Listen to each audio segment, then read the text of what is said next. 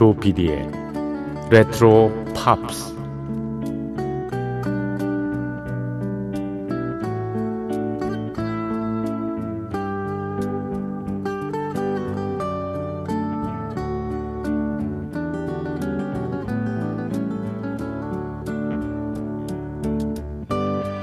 여러분 안녕하십니까? MBC 표준 FM 조PD의 레트로 팝스를 진행하고 있는 MBC 라디오의 간판 프로듀서 조정선 PD입니다.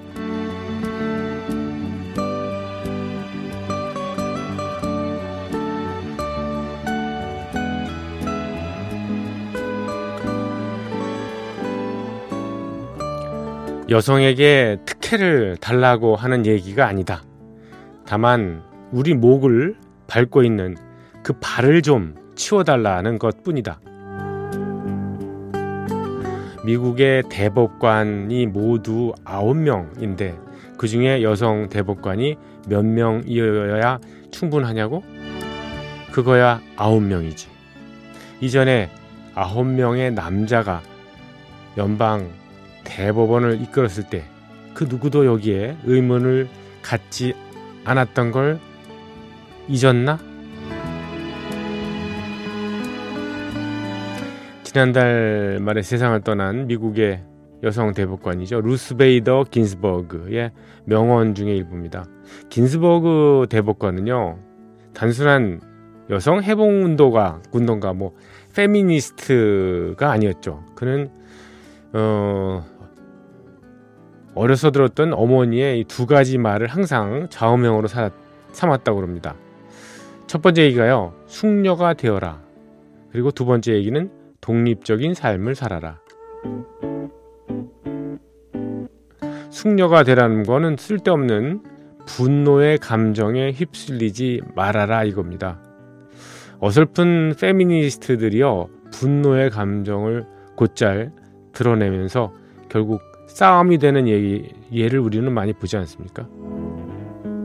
독립적인 사람이 되라는 거는 백마탄 왕자를 만나 행복하게 지내는 것도 좋지만 여성이 자립 능력을 키우면서 살라, 뭐 이런 얘기죠.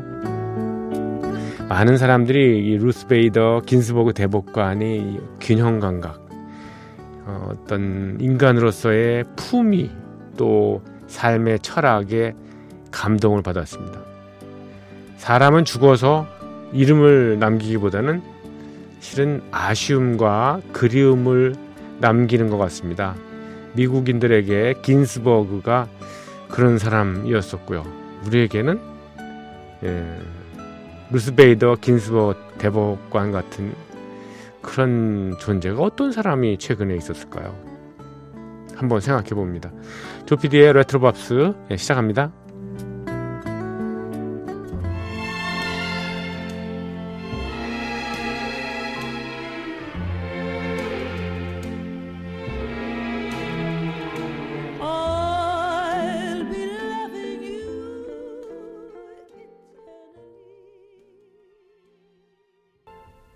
네, 조PD의 레트로 팝스 10월 6일 화요일 순서 시작했습니다. 네, 연휴가 끝났죠? 네. 좀 허무합니다, 사실 이렇게 보면. 네.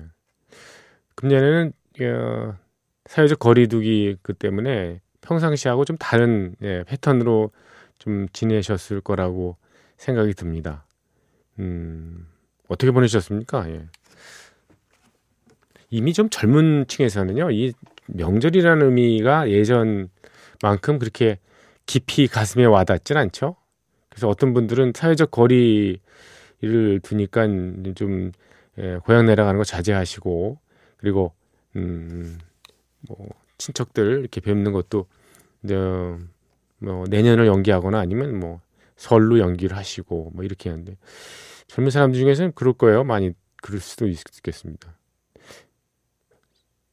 명절이라고 몇 년 동안 내려간 적이 한 번도 없는데 특별히 뭐 뵌 적도 없는데 연락이나 가끔 드리는데 이런 뭐 새삼스럽게 사회적 거리 때문에 그런 건 아닌데 하면서 생각하시는 분도 계실 수 있겠네요. 그럼에도 불구하고 이제 우리나라 그 사람들의 이제 평균 수명이 굉장히 길어졌고요.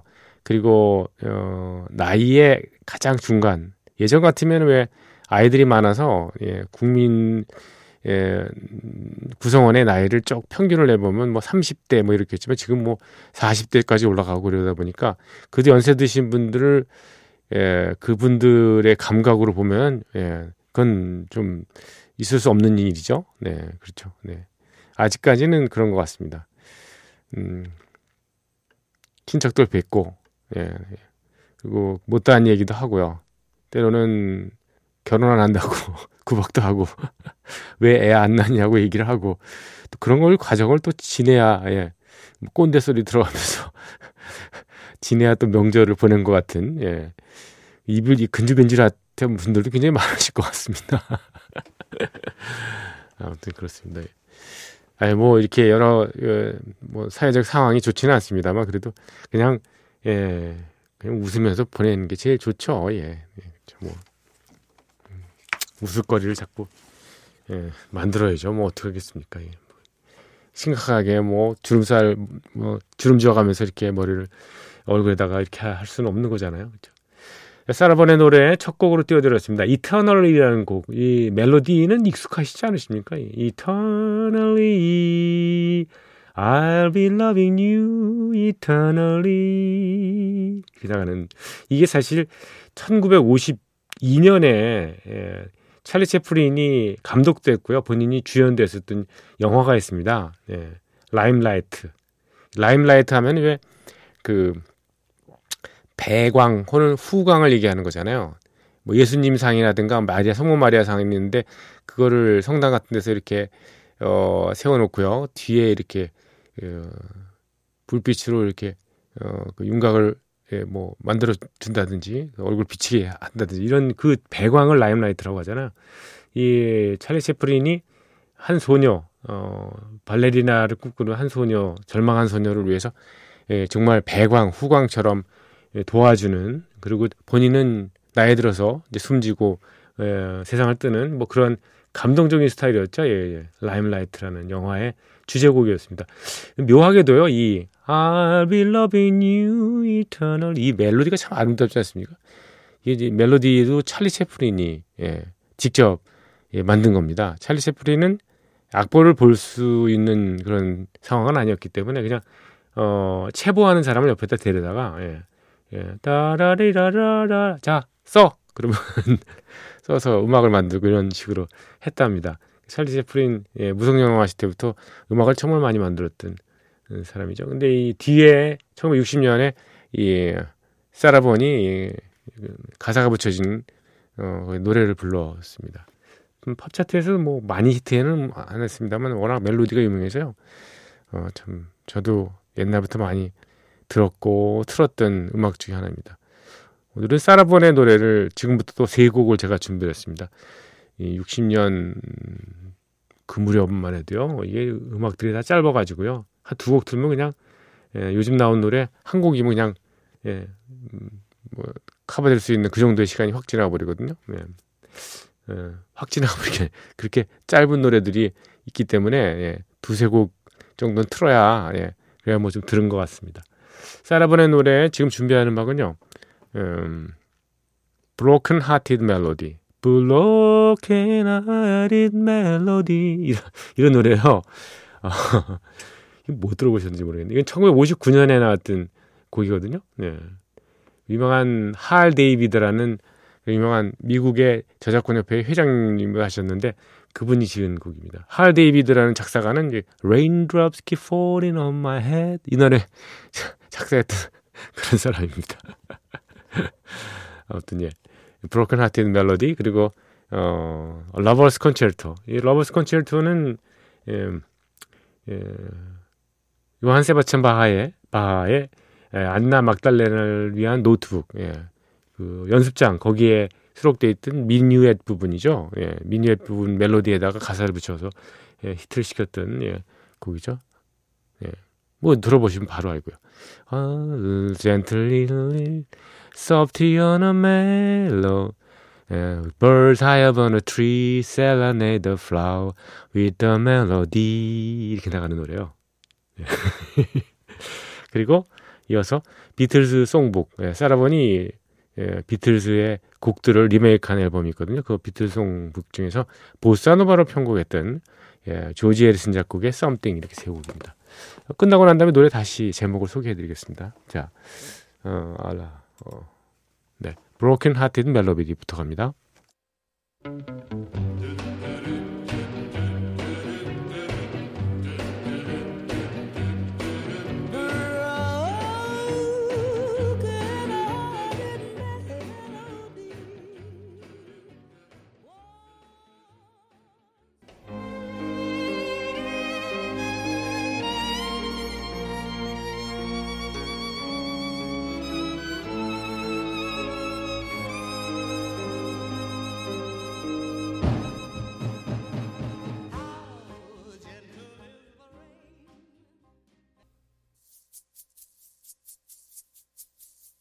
Something in the way he moves attracts me like no other lover. 네, 비틀즈의 오리지널 곡이었죠. 예. 조지 해리슨이 작곡했고 리드 보컬, 기타도 쳤던 Something. 사라 본의 노래였는데 이 보사노바로 편곡을 했고 중간에 예, 좀 추임새를 넣어주는 스페인어의 백보컬리스트가 있군요. 네, 아주 느낌이 좋았습니다. 굉장히요. 네. 그 전에 들으신 곡은요, 러버스 콘체르토였고요. 예, 그리고 그 앞서서 들으신 곡은요, Broken Hearted Melody, 예, 상심의 멜로디라는 그런 제목의 곡이었습니다. 사라 본 노래 네 곡을 20여 분 동안 한번 감상을 해봤습니다. 참 좋네요. 사라 본은 1924년에 뉴욕에서 태어나서요. 1990년에 66세 일기로 세상을 떴습니다. 만약에 살아계시다면 지금 96세가 되셨겠네요. 그렇죠? 이렇게 세월이 흘러가는 겁니다. 조피디의 레트로 팝스 여러분의 참여를 기다립니다. 항상 문이 열려 있습니다. 예, 휴대전화 샵 8001번 우물정자고요. 8001 50원의 정보 이용료 부과되고요. 긴 거는 100원도 부과됩니다. 그리고 예, 스마트 라디오 미니로 방송 들으시는 분들한테는요. 예, 별도로 개설된 채팅방에 글을 올려주십사 말씀을 드리고 있습니다. 스마트 라디오입니다. 그리고 imbc.com, MBC 표준 FM 조피디의 레트로 팝스 홈페이지에 오셔서 흔적 남겨주시기 바랍니다. 9513번 쓰시는 분이에요. 9513번. 1980년대에 커피 향기와 영어도 모르는 채 팝송에 매료돼서요. 다니던 음악 다방이 있었습니다. 이름이 DJ 석이었고요. DJ 석 신청곡은 꼭 두 곡씩 써내라고 얘기를 했습니다. 레지 언니를 통해서 쪽지를 전해받은 그 오빠는 그 중에서 성공을 해서 한 곡을 꼭 보내주었죠. 레지 언니야. 이건 일본말 그거죠. 예. 정말 레지 다방 레지 이렇게 많이 얘기를 했었는데 참 옛날 다방 문화는 이제 그런 풍경 그런 모습이었었죠. 그래서 한 곡을 보내주었고 손님이 많지 않을 때는 두 곡을 다 띄워주곤 했습니다. 그때 당시에 제가 신청했던 추억의 쪽지를 오늘 재현해 봅니다. 신청곡은요. 닐 세다카의 You Mean Everything to Me 그리고 스키터 데이비스의 The End of the World. 아, 1980년대 저도 79년부터 예, 다방 다니기 시작해가지고요. 그죠. 음악 다방에 보면은 이제 대학가에서 좀 몇 군데 이제 뭐 아지트이기도 하고요. 어떤 경우에는 명소로 꼽히는 예, 그런 곳이 있죠. 벽면에 뒷면에는 이 LP판이 그 중에 LP판 중에서 뭐 상당수가 백판입니다만 예. 라이센스 계약을 맺지 않은 그냥 불법 음반이잖아요. 그래도 뭐 예. 신기하게 예. 많은 음반 중에서 찾아내서 들려주는 디스크 자키 있었죠. 네. 어떤 다방은 그냥 얘기는 안 하고 그냥 음악만 신청곡만 틀어주고 그냥 많은 사람이 있는가 하면 어떤 다방은 이렇게 주저리 얘기를 많이 하면서 그 다방에는 그 마이크 시설이 물론 뭐 충분하게 돼 있긴 하겠습니다만 에코 있잖아요. 그 리벌버라고 하는 에코를 많이 넣어서요. 그래서 좀 요즘 같은 경우에도 한 3, 40년 전에 그 예전 방송 그거를 떠올리게 하려면 에코를 넣잖아요. 제가 이제 조 PD의 레트로 팝스 이렇게 앞에 타이틀 할 때도 일부러 제가 에코를 효과를 거기다 넣어놨습니다. 왜냐하면 좀 예전 레트로라는 느낌이 좀 나도록 그렇게 했습니다. 참 그립네요. 그때 당시 좀 사람들도 좀 순수하고 예, 그렇죠. 기다릴 줄 알았잖아요. 일단 그 다방뿐만 아니라 라디오 방송에 신청 사연을 주고 최소한 일주일 정도 열흘 정도는 기다리십시오 라고 DJ도 얘기를 했었잖아요. 그러면 당연히 그때 날짜가 꼭 날짜를 적어달라 그랬으니까 그 날짜에 맞춰가지고 기다려서 라디오에 귀를 기울이거나 참 그런 시절이었는데 우리나라 사람이 특히 좋아하는 닐 세다카의 노래였죠. You mean everything to me.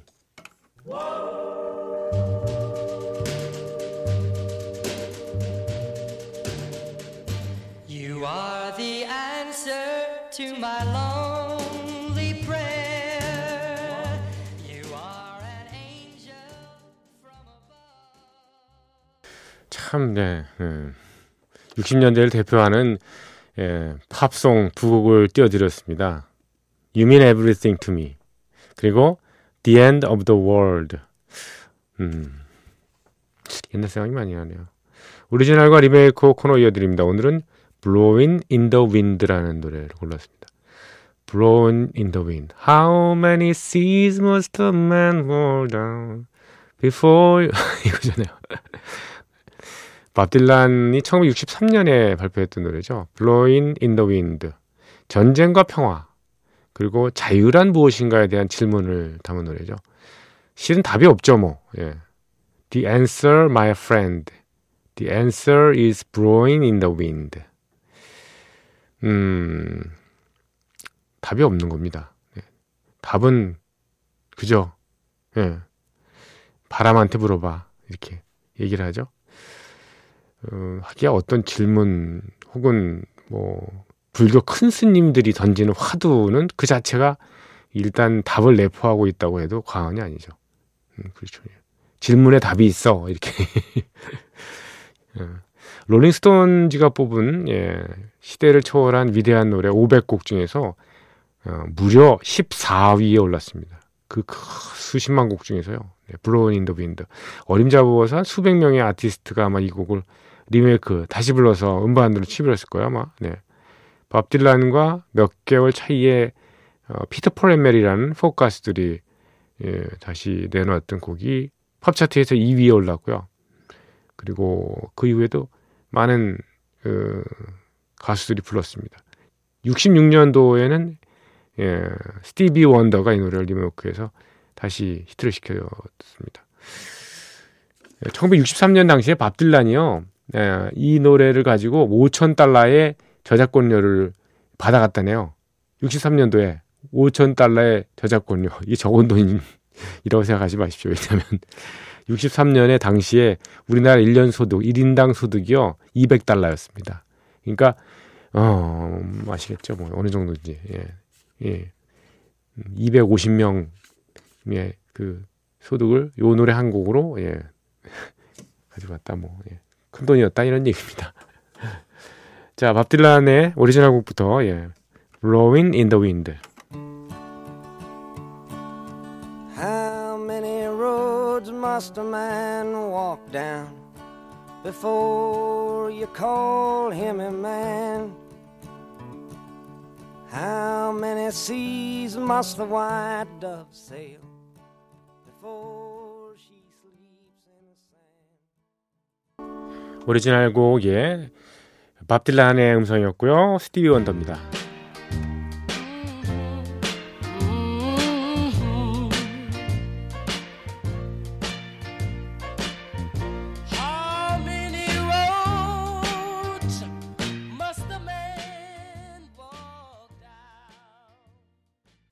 네, 오리지널과 리메이크 코너 오늘은 Blowing in the Wind, 바람만이 알고 있지, 뭐 이런 번안 제목도 유명합니다만, 밥 딜란의 오리지널곡 그리고 스티비 원더의 리메이크 버전으로 이어드렸습니다. 자, 귀에 익숙한 올디스 명곡이 화면을 가득 채웠던 영화를 음악과 함께 소개하는 영화와 영화 음악 시간입니다. 기다리셨죠? 네.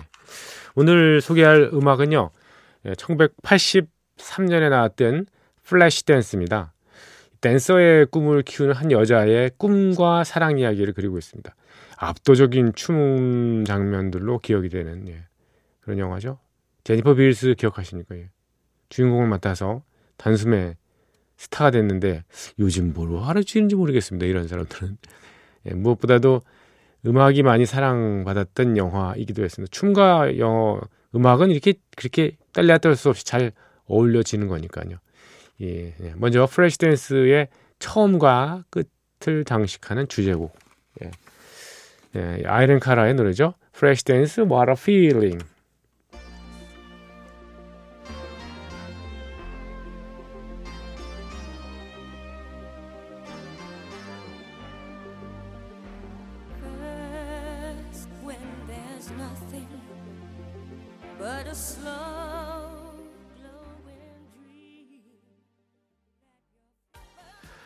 영화 플래시댄스의 주제곡이었습니다. What a feeling. 이 노래는 그해 빌보드 팝싱글 차트죠. 핫 100에서 1위에 오르고요. 아카데미 주제가상도 받았습니다. 이탈리아의 음악가죠. 조르조 모르도가 작곡한 작품입니다. 곡의 작사에도 참여했고 노래를 부른 아이렌 카라. 1980년에 뮤지컬 영화 페임의 주제곡을 불러서 히트를 시키게 됐는데요. 영화로 돌아가세요. 플래시댄스의 여주인공 이름이 알렉스입니다. 이름이 남자 이름인데 알렉스는 여자예요. 낮에는 용접공 일을 하고 있어요. 밤에는 나이트클럽에서 댄서로 있고요. 정식 교육을 받지는 못했지만 언젠가 프로 무용수가 되려는 꿈을 가지고 있습니다. 오늘 알렉스가 일하는 철공소의 사장이요. 무대 위에 알렉스를 알아보고요. 도움을 주게 됩니다.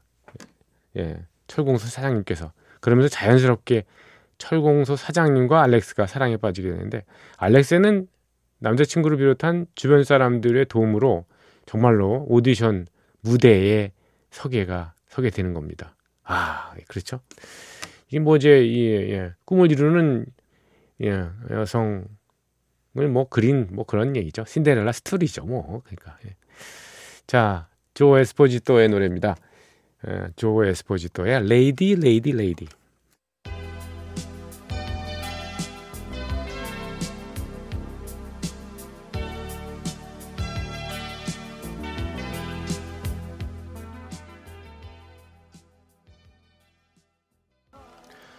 플래시댄스의 삽입곡 중에서 Lady, Lady, Lady, 조 에스포지토의 노래였습니다. 원래 제일 먼저 들려드렸던 플래시댄스 What a Feeling 주제곡을 실은 이 조 에스포지토가 먼저 녹음했었다 그래요. 근데 아무래도 스탭들이 감독을 비롯한 스탭들이요, 여성의 관점에서 노래하는 게 좋겠다고 해서 아이렌 카라의 목소리로 바꿨다고 하죠. 그라지요. 아무래도 제니퍼 빌스가 여자인데 그 제니퍼 빌스가 직접 부르는 건 아니지만 그래도 여성 관점에서 이렇게 노래가 감정이입이 되는 게 좋지 않겠습니까? 우여곡절이 있던 곡이 또 하나 있습니다. 원래 호러 영화, 공포물에 쓰이려고 했던 그런 곡 중에요. 플래시댄스로 방향 전환이 된 그런 음악이 있습니다. 바로 매니악이라는 곡이에요. 매니악. 마이클 샘블러의 곡인데요. 초기에 우악스럽던 가사도 새로 이 공포영화 아니니까 신데렐라 얘기니까 바꿨다고 하네요. 그래서 플래시댄스에 들어가게 된 거죠. 이 매니악이라는 마이클 샘블러의 곡도 사랑을 받으면서 빌보드 팝싱글 차트에서 넘버 1을 기록했고요. 아카데미 주제가상 후보에 오르기도 했습니다만 유감스럽게도 아이렌 카라의 같은 영화에 삽입됐던 What a Feeling, 예, 그 플래시댄스의 메인 테마곡에 밀리고 말았습니다. 자, 마이클 샌발러입니다. Maniac.